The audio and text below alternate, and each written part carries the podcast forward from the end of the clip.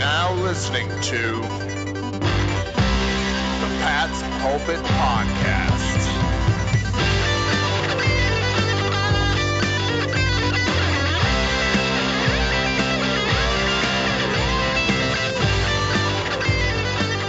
All right. Hello, everybody, and welcome to the Pat's Pulpit Podcast, the Wild Card Weekend edition. And I don't know if wild is the best way to describe Wild Card Weekend because there were some ups, there were some downs, some weird things happened, unexpected things happened. I fell asleep at one point. I'm a little woozy today. Lot to get to in this podcast with my good buddy Rich Hill. But before we get to all that, as usual, I have to ask my gentlemanly question. How are you, buddy?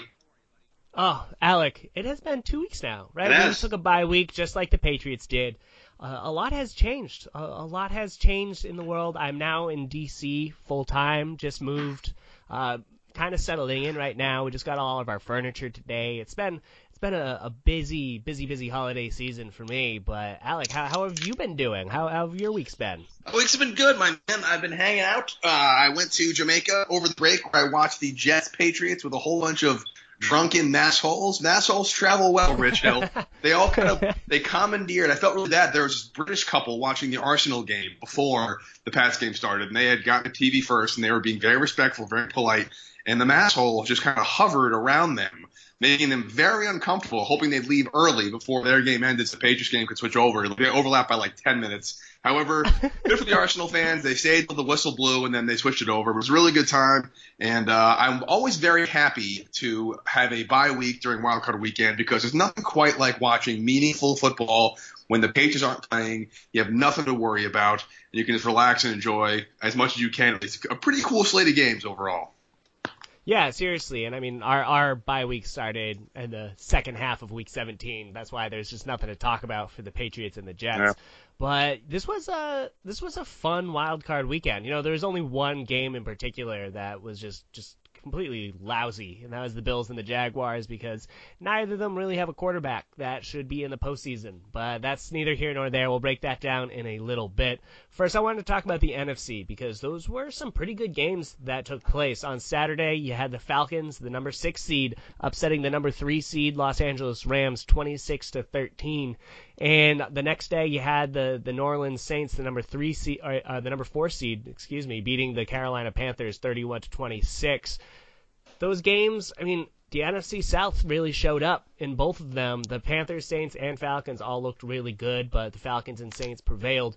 Did you get to catch any of those games, and do either of those teams really make you afraid moving forward? I actually caught a decent chunk of the Falcons Rams game and a decent amount of the Saints Panthers game. I feel bad. I actually turned off the Saints Panthers game. They were up like 31 to 16 or 19 with not much time left. Figured they had it in the bag, but the Panthers came roaring back. I saw that McCaffrey highlight, and Newton had the ball late with a chance to score, and uh, here was a real barn burner. But I think the teams that deserve to win both these games won it. I feel like the Falcons have really come into their own late. They were a very mediocre team for much of the season, but they turned it on when they needed to. And the Saints, honestly, in my opinion, of the teams currently left in the A- NFL playoffs, AFC, NFC, as a Patriots fan, I think they're the team that worried the most.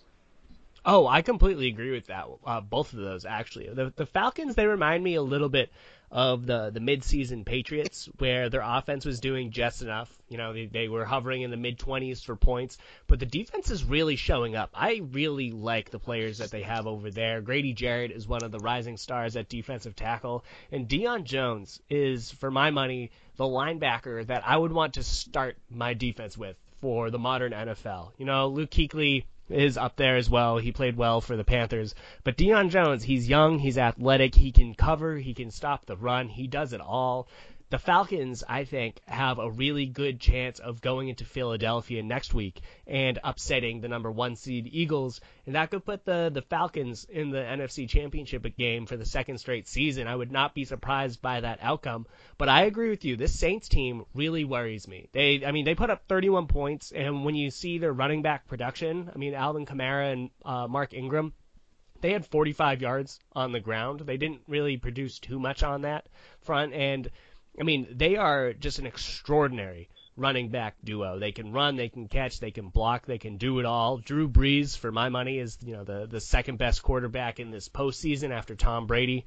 And when you combine that with a defense that really is outstanding, they have so they're very young, but they're they're exceeding all expectations. And so you combine that amazing offense, but with those running backs in particular, with a strong defense, the Saints can really take any team to the wire. They really can. And again, Drew Brees is the second best quarterback in the playoffs right now behind Tom Brady.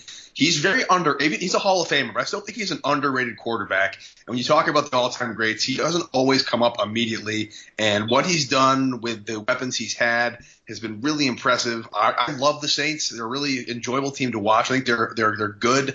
They make me happy when I watch them. They're, they're a feel-good team for a lot of reasons. They're kind of like the Patriots the South. They've also been persecuted by the NFL, so there's kind of a bond there between these two teams. And I would actually really, really enjoy. I'm not going to say anything, but I would really enjoy if the Saints were to make the Super Bowl because then maybe other things could transpire in the AFC and there could be a game I'd be interested in in the Super Bowl. But I feel like the upcoming divisional matchup in the NFC, Falcons at Eagles, Saints at Vikings, there's a lot of intrigue there. And the Falcons are favorite of the Eagles, which is crazy for a six seed over a one seed. And I'd be really curious to see this game if Carson Wentz was healthy. It's really too bad what happened to him. I don't really know how that's going to go. And then Saints Viking, that's going to be an absolute must see television, in my opinion. Yeah, yo, absolutely. And I don't know if you've followed the like the Bill Simmons postseason rules, but I actually I believe in them a lot. Where it's give give uh, the quarterback and the head coach a rating on a, the scale of one to ten, and combine them, and whichever team has the higher score should be the favorite. And you look at the this Falcons, you know, all four teams in the NFC, I would say it's close to a push for how you would grade all of them as head coaches. And, but when it comes to quarterbacks, Drew Brees and Matt Ryan, they are the two best quarterbacks left in the NFC. And so if if I had to make a prediction right now, I would expect an NFC South showdown in the NFC Championship game with the Saints hosting the Atlanta Falcons, and the the winner gets to go play for my bet uh, Tom Brady and the Patriots. Yeah, I, I wonder if a number four seed has ever hosted a championship game. I'm sure they have, but it's very rare. It's usually the one or two seed hosting. That'd be really cool. Not only would it be the Saints in the NFC Championship, it's really hard not to root for them, but uh, an NFC South kind of divisional matchup for the third time for the right to go to the Super Bowl. That's just a really, really sweet narrative. Although I have to say this, Rich, I would also love to see the Minnesota Vikings beat the Saints and beat the Falcons, Eagles, because that'd be really cool to see a home team get a playoff, get a Super Bowl game. That'd be kind of a fun storyline as well. Do you think that would be a, an unfair advantage, or do you think that it would just wouldn't matter at all? Because right now I'm looking at the odds, and the the the Vikings have uh, the best chance of winning in the Super Bowl because the odds makers think that you know what they're just going to get a home field advantage, and that's just a huge underestimated benefit to that they will have out there. I mean, it's possible. I mean, Vikings fans are great; they always show up. It's a dome, so there's a lot of noise to be possibly pumped in if you're dirty. Otherwise, just kind of go after it. And I don't know. I guess it really depends on the team. I feel like some teams are much more susceptible to other teams' home field advantages. It really depends on who goes in there from the AFC. Should the Vikings make it? But I mean, it's definitely a factor. I'll be very curious to see if it happens how the NFL handles ticket distribution because I know that the Super Bowl tickets are very hard to get. It's a hot ticket, and there are season ticket holders. I, I don't know exactly if they've ever really encountered this where you've got season ticket holders. They get first dibs? Is there a lottery? It's a whole kind of new, new, kind of new waters the NFL, and uh, I'll be curious to see what happens if it happens. Yeah. Um, speaking of home field advantage, there is also another game that's about to brew next week between the Jacksonville Jaguars and the Pittsburgh Steelers, where a home field advantage might not matter too much. Uh, the Jaguars they beat the Bills 10 to 3, and for what my money was the biggest snooze fest of the wild card weekend. Neither team really had anything going on offense. Blake Bortles just whatever he was doing in December just ended, and he's just been a non factor, uh, except for as a running back. He had 88 rushing yards on 10 carries. He was the the best running back of the day on either side. But Tyrod Taylor showed that he just doesn't have the aggression necessary to take advantage of such you know potential deep threats that are out there. And so I mean it was just an ugly game. It was a defensive showdown, sure, but I prefer defensive showdowns where they make good and big plays as opposed to the offense just fails to execute. And I think it was more of just like the failure on both of their parts. But now the Jaguars, the three seed, they move on to face the Steelers in Pittsburgh, where back in week five, Jacksonville went on the road and they beat the Steelers 30 to 9.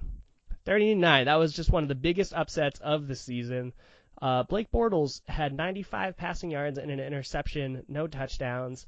He had uh, just a nothing day, but Ben Roethlisberger had five interceptions. Do you think the Jaguars have a chance next week?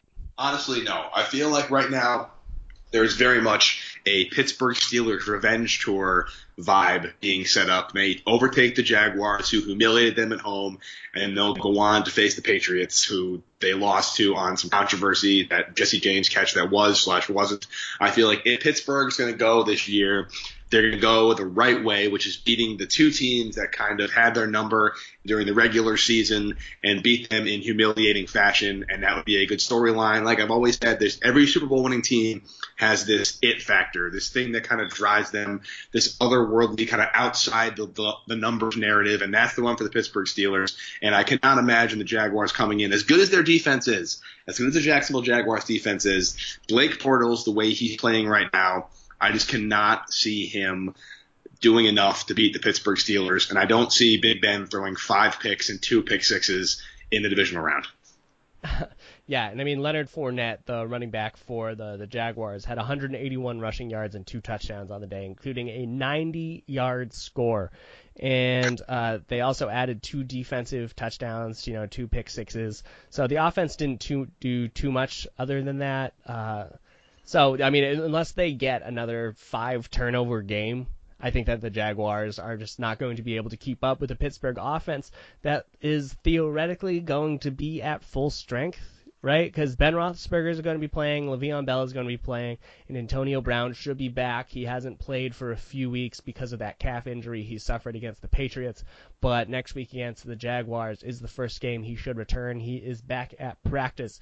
So theoretically their offense should be there and able to operate it on cylinders, but it's not something that they've been able to count on. So on paper, I would say that the Steelers can win that one, but as we saw last week, anything can happen because uh, the Titans. The Titans beat the Kansas City Chiefs, and I would have said on paper the Titans had no chance of doing that. No, it's it's crazy, especially if you watch the first half, twenty-one to three you know, Marcus Mariota could not get anything going through the air. They weren't running the ball that well. The Chiefs doing what the Chiefs did, short drives, a solid running game. Tyreek Hill's always dangerous. Travis Kelce's the second best tight end in the game. But then two things happened. Uh, Travis Kelce went out with a concussion due to a kind of bang bang play, nothing malicious there, no malintent, not a dirty hit, just one of those things where football happens, unfortunately. And he was really scary watching him get up. But it was obvious when he went out, it totally changed the dynamic of their offensive schemes and the defensive schemes for the Titans. And then something else happened where Marcus Mariota caught and threw a touchdown pass to himself, which uh, I think if you're the Chiefs, if you're a Chiefs fan who's been burned, I think five times at that point, home playoff losses, and you saw Marcus Mariota catch a, his own touchdown pass, you had to be like, oh no, here we go again. And lo and behold, 22 to 21, the Titans are heading to Foxborough. Yeah, seriously. And so there's a lot to to break down on this game, and part of it can just be leveraged into some discussion of how the Patriots can learn anything from this game. But the Chiefs are up 21 to 3. Uh, Kareem Hunt had done a great job in the first quarter. He seemed to be unstoppable. I believe he only had five carries in the second half, something ridiculous like that. A lot of the, the Kansas City Chiefs' failures belong at the feet of head coach Andy Reid, who somehow, for all of his experience, can still not figure out how to coach in the playoffs, how to manage the clock, how to do play calling in order to sustain a lead when it matters most. Uh, he has been the head coach of the Kansas City Chiefs for five seasons right now. They have gone one and four in the postseason, despite never finishing worse than second in their division. They've had a winning season every single time. is he Marvin Lewis with uh with, with a Super Bowl appearance? Is is that all he is right now? I, I, I don't get it. I mean, I, I will say this: Andy Reid is not the only coach that has done this in the postseason, but I don't know why certain teams kind of outthink themselves. They're doing something that's working very, very well in the first half, and the second half comes along and it's kind of totally changed the game plan. Whether they think that the other team's going to change their game plans, they change their game plan, but as but the Patriots know very well if something's really working, you just stick to that until it stops working, and then you make your adjustments. And Andy Reid's really bad at that. He wants to kind of keep doing things and keep trying new schemes. Now, again, maybe the Travis Kelce concussion totally short circuited their entire offense, and they felt they couldn't function the way they were without Kelce in there. But yeah, I mean, give the rookie rushing leader more than five touches in a game where you're up 21 point, 21 to three, where the clock's your, your, your friend in the situation. It makes no sense to me. I will also say that I feel like there were some very questionable uh, refereeing calls. I don't know why Jeff Triplett got that game and then he retired immediately afterward. It seemed a little iffy to me, but calls or no calls, you don't blow a 21 point, 21 to three lead against Marcus Mariota, the Titans at home just doesn't happen. And I, if I'm the Chiefs and the Chiefs GM, the Chiefs fans, I'm wondering is is Andy Reid the the guy I want leading my team going forward? It's, I think it's a legitimate question to ask this offseason. Yeah, and I, I mean, you see that happening all around the league where maybe the coach, there's nothing wrong with them in particular. You know, there's the, the Jim Caldwells and the John Foxes of the world where, you know what, they're good, but they're not good enough. You can throw Marvin Lewis into that category as well. Maybe Andy Reid is also in that group of, you know, a team that can get you there, but there will always be another coach that does a better job that will, you know, not make the same mistakes that they do, that will be able to get over the top. And that's why you see these these coaches, you know, they get there and they're one and done every single year it seems like. They're they're just not able to get over the hump that just generally happens to be the the New England Patriots. And uh, you know, someone had to win that game between the Titans and the Chiefs. Mike Mularkey did, and now he saved his job because he should be the head coach next year, for much to the chagrin of all Titans fans who were hoping that Josh McDaniels would come down there and finally figure out how to use Marcus Mariota, who, despite an amazing performance against the Chiefs, where you know he he caught a touchdown pass, that that happened, that definitely happened. But Marcus Mariota for the entire you know regular season.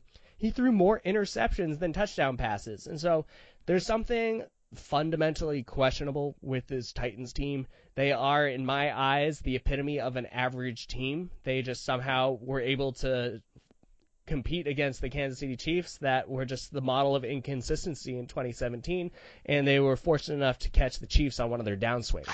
Indeed, they did, and boy, did it work out for the Patriots. Because honestly, I'm looking back at the way the AFC playoffs has played out so far. It really could not have gone better for New England. I feel like the Jaguars at the Steelers is a really good matchup for the Patriots from a, a standpoint of either one team wins and the other team's going to get banged up, or it's going to be, I think it's going to be a good game to watch and a much harder road to hoe than the Titans coming in. I was actually very nervous about the Chiefs. If the Patriots had to play the Chiefs this Saturday at 8:15, I might have called an upset special. They already beat them in Foxborough open the year. They have a very good running game. They have a very good tight end. They have a legit speedster and deep threat and a quarterback who is more than capable and downright happy to lead 10, 11, 12, 13 play drives without making mistakes. And that's exactly how you beat the Patriots, keeping Tom Brady off the field. But because the Titans upset him, that's not a problem. And the last time Marcus Mariota played the Patriots was 2015, I believe. He got injured, and Charlie Whitehurst finished the game, I think, or somebody that I don't remember. Zach Mettenberger. Zach Mettenberger. I know it's one of those no-name Jesus-looking quarterbacks, and Joey Iosefa ran for like 50 yards. It was just a blowout. And so now I think the Patriots have a really, really easy path towards a home playoff game for what the the eighth consecutive AFC Championship game. Is that would be? Uh, they've been there every year since 2011. So whatever that math is, I think that is, you're right. That is the the eighth straight year. I agree. This this is a Titans team that has greatly overachieved by simply by making the playoffs, and the fact that they won a game is just the cherry on top. And you know, some teams when they accomplish something that they didn't expect they fall on their face the next week. When You look at a team like the Bills, for example, they were celebrating it once they reached the playoffs, like they had achieved their goal. But, you know, when it came down to actually playing Wild Card Weekend, they came out, fell flat on their face, and they weren't able to accomplish anything because they had already celebrated. You know, that's the Rex Ryan syndrome. They they come out against this one team and they treat it like their Super Bowl, and they don't do anything else. And I think that this Titans team is going to suffer from that a little bit next week against the Patriots because you know what? They weren't expected to beat the Chiefs. It was huge that they beat the Chiefs, and that's enough. You know, that that's simply more than enough for them. You look at this entire team, they have a solid running game. I mean, DeMarco Murray and Derrick Henry are two very, very good running backs. You know, don't get me wrong. They, that's probably, if they had a better head coach, they would be considered one of those top two or three tandems in the NFL. But they don't have that coaching staff. They don't have a good offensive coordinator. They don't have a creative mind calling the plays. And so, DeMarco Murray and Derrick Henry lead the, the, the Titans number one and number two on the team in yards from scrimmage. They're not going to be on the field in the same time, and that means that you have to look at are there any other threats on this team? And when you're talking about a team like the Saints, or you look at the Falcons, they have so many players that can go out there and can beat you. You know, you're looking at Ted Ginn putting up an 80 yard touchdown against the Carolina Panthers, and then you also have Michael Thomas, who's a rising star at wide receiver. You have a multiple players that can just break free and win the game I don't think the Titans have that. They have two very solid players in Rishard Matthews and Eric Decker at wide receiver. They're very solid. You have Delanie Walker, who I think is a very good tight end, but he's 33. He is also solid. They don't have anyone that can take over the team. Their best chance at winning is having the other team not live up to expectations, have them come up short. And I still think that a Patriots team that comes up short can still beat this Titans team.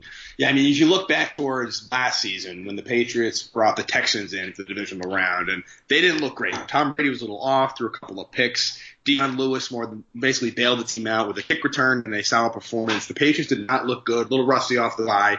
But the Texans last year were were good, right? They weren't a great team. They were good, and a so-so subpar Patriots team is enough to beat the middling teams in the AFC, and that's by a, 17 points. By 17 points, that's exactly right. And I think that if the Patriots come out and lay, they'd have to lay an absolutely massive, massive egg for the Titans to be competitive in this one, or just completely overlook them. That's the only thing I'm concerned about. Maybe is if they overlook them in some capacity. They're already looking towards. Basically, I mean, I feel like what would you say week seven of the NFL season this year is when everyone started talking about Patriots Steelers in the AFC Championship game. I feel like that's about accurate.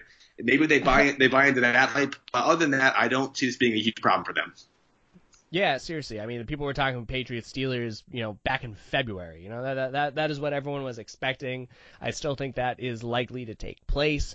They're, they're just unless Derrick Henry or DeMarco Murray break free for multiple, you know, field flipping runs, and I'm talking about 40 plus yard gains, which you know, to be fair, is very possible. The Patriots are very questionable stopping the run if they're able to get to the edge, and I'm sure the Titans are going to see that and try and do that. Uh, Malcolm Brown and Lawrence Guy are pretty solid up the middle, but Kyle Van Noy didn't really play last game against the Jets, and we saw Bilal Powell hit the edge. So hopefully Van Noy is healthy and able to set the edge again. Uh, James Harrison should be more integrated, should figure out how he can contribute against the run. But seriously, I mean, it, unless the Titans get those sorts of plays from their two running backs, this is a Titans team that hasn't really been able to put points up on the board. You know, they, they scored 33 or more points three times this year, all of them in week six or before. They've been averaging something like 20 points since week seven per game. They just aren't able to, to just have a high scoring game and so they just really rely on you know can they make one more play than the other team but when you face a team like New England the Titans are going to need to have five or six more plays go their way, and I just don't see that counter falling into place. Nor do I, my good friend. Nor do I see the 80-year-old Dick LeBeau suddenly changing his defense up. I would love to know Tom Brady's record against Dick LeBeau. Has he ever lost to a Dick LeBeau defense? I don't think he has. It's a lot uh, of just once, just once, 2011 against the Steelers. There you go. All right, so he's lost one time against Dick LeBeau, the master or the originator of the zone blitz, which is a great scheme back when he was maybe in the 60s, but the game has kind of passed this guy by. I just don't see. Not only is Dick LeBeau not really capable of managing a Tom Brady-led offense, I just don't really see the personnel on the defensive side of the ball to to compete with the if the Patriots are all healthy. Gronkowski's good to go. I imagine Chris Hogan's going to be back. I imagine Rex Burkhead's going to be back. I'm not sure what Malcolm Mitchell if he'll see the field at all this year, but we've got Kenny Britt, there's Philip Dorsett, there's Brandin Cooks, there's Danny Amendola, there's Dion Lewis. I just don't see Logan Ryan can't cover all those guys, Rich Hill, and so I just don't know if there's enough personnel on the on the other side of the ball to really match up well. And they're going to have to get really really creative. They want to stop Patriots weapons. Yeah, and you know I, what I was saying about the Titans' offense is that sure they have Demarco Murray and Derrick Henry that can completely take over a game. Patriots have their Dion Lewis. They have a Rob Gronkowski. They they have Chris Hogan can do it. Brandin Cooks can do it. They have I mean even Danny Amendola I think has had a more consistent year than the Eric Deckers of the world. And so the Patriots have too many players out there for the Titans to stop the Titans, you know what? It is Dick LeBeau. They always have a really good run defense. I think that's important to note is that they, you know, every single year that Dick LeBeau has coached, other than like one, dating back to his first year as defensive coordinator for the Steelers in 2004, they're always, you know, like a top five unit at stopping the run, except for 2013 when he was like on the the hot seat for Pittsburgh. And so you can't expect a player like Mike Gillislee or even Rex Burkhead to generate too much up the middle. But what the Patriots love to do against Dick LeBeau is use the running backs as receivers, throw them out into the flat, and challenge the linebackers horizontally because they just generally don't have the ability to cover those running backs. And it's the same defense that he's been operating year after year after year after year. And the Patriots know what they're doing. I, I actually went through and I looked at all of the players that were able to generate, you know, 50 or 80, just like substantial day against Dick LeBeau's defense for the Patriots. Gronkowski can't be stopped. Gronkowski has had 90 or more yards five times against Dick LeBeau's defense. Five times. And that's just because they know what's going to happen. There's going to be a linebacker that blitzes, and that means that Gronkowski is going to be open up the seam, and Tom Brady's going to hit him, and he's going to pick up 15 yards, and he's going to get a first down, and it's going to happen like clockwork, time and time again. You'll have your running backs in the flat, you'll have a wide receiver out of the slot, and you know what? There will be opportunities for huge plays if there's going to be a defensive back blitz, and Tom Brady's going to find him, and Chris Hogan or Brandin Cooks is going to get a 60 yard gain we know how this game is going to play out. You know, what? maybe it's going to be a close game for the first half. Patriots are only going to be up by seven or ten, and people are like, oh, there's a real chance that the Titans can stick this one out. And then in the third quarter, Patriots are going to pull away by another two scores, and it's going to look like the the the betting line of 14 points as the Patriots being the favorite was an underestimation. I, I don't see a way that the Patriots lose this game. So are you at all, Rich, concerned about overconfidence? I know it's not a problem the Patriots have really had a lot in the past. Maybe you can count on one hand the times the Pats may have overlooked an opponent. But is there any way you're concerned about just the bye week and then the nonsense going out with Alex Guerrero and that stupid Wickersham report? Any any concern on your end of the Patriots not being really focused on the Titans and overlooking them this week? I don't think so. I don't, I don't think so at all. Bill Belichick has always done a great job of making sure that his team is focused on the other side, what they're capable of doing. And you can already hear the spin that he's putting out there on the Titans team that, you know what, they were able to beat a Chiefs team that destroyed the Patriots in week one. That is definitely going to be the very first line that he tells his players that this is a team that beat a team that beat the Patriots. And that should be enough to, to get them up and going. But then you also look at their individual players and see what they're capable of. And DeMarco Murray is is an all pro caliber player. Derrick Henry is a bulldozer and the Patriots have been weak against the run and if he's able to get going it could be a game over. Rashad Matthews has had success. Eric Decker, both of those guys have had success against the Patriots in the past. They really appreciate what Delanie Walker does at tight end due to his versatility as a receiver and a blocker. So each individual player has enough highlight tape for the Patriots to say, you know what, this is a team that has a chance on any given Sunday. So I don't think that the Patriots are going to come out flat for this one. The only way I see the Titans having a chance would be if this were like a 2009 wild card game between the Patriots and the Ravens. Remember when Ray Rice opened up that game with was like an 87 yard touchdown run on the very first play? Yeah. That's that that's the sort of performance or sort of play that the Titans are going to need to stick this one out. And was Brady had three turnovers in the first 20 minutes. All of them set up the the Ravens on the Patriot side of the field, eh, or uh, and so I mean the Ravens were just hand fed points that entire game. So you just need just an epic collapse by both the defense and turnovers from Tom Brady and the offense for it to go down.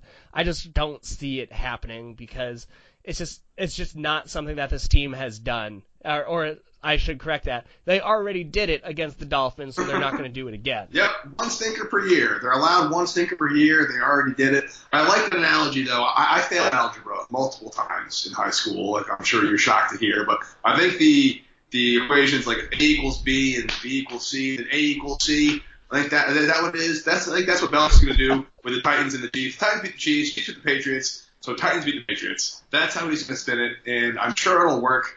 I think that if anything is going on in terms of the, I don't really want to talk about it I think it's an absolute non-story but no team's better than the Patriots at circling the wagons when some kind of hit piece or report comes out about them in a negative light.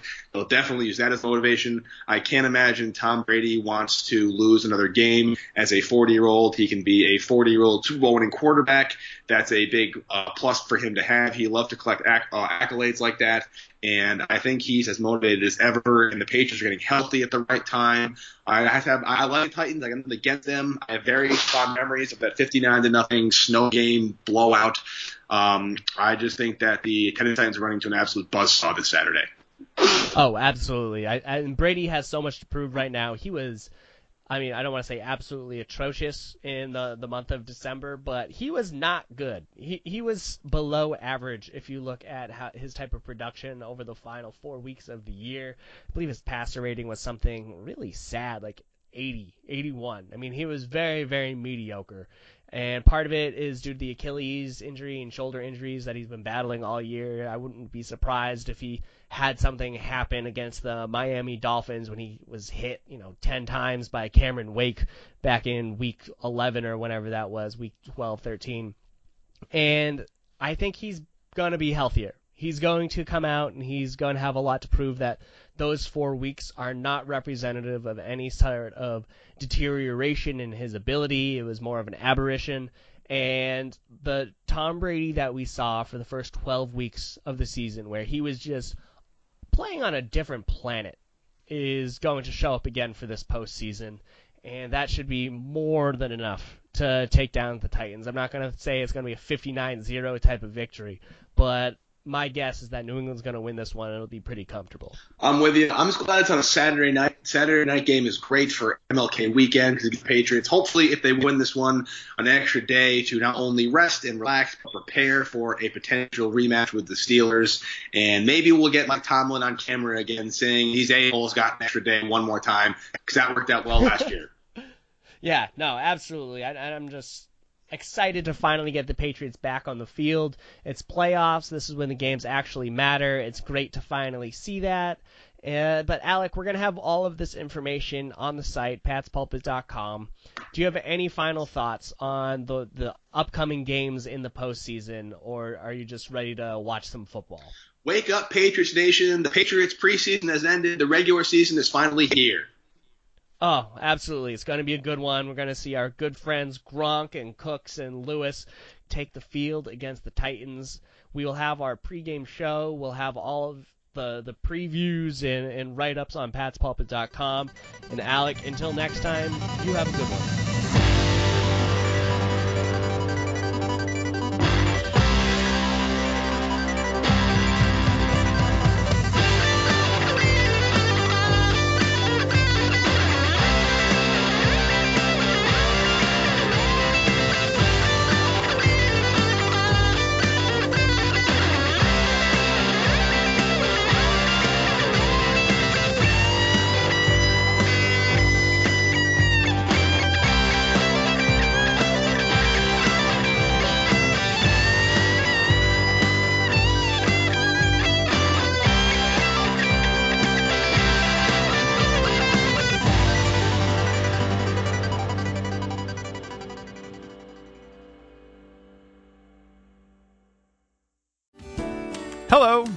I'm Spencer Hall from SB Nation, and I want to tell you about my new show, It Seemed Smart. It Seems Smart is a show about people doing things that for some reason or another, seemed smart at the time. Those things might include doing a little cocaine and driving a bike up a mountain. Or, I don't know, maybe racing 100 miles per hour across the country in the middle of the night with no one's permission. Or even stealing a bat from an umpire's room in a Major League Baseball park. Check it out, and if you like it, tell a friend. I'm Spencer Hall. Don't do anything smart.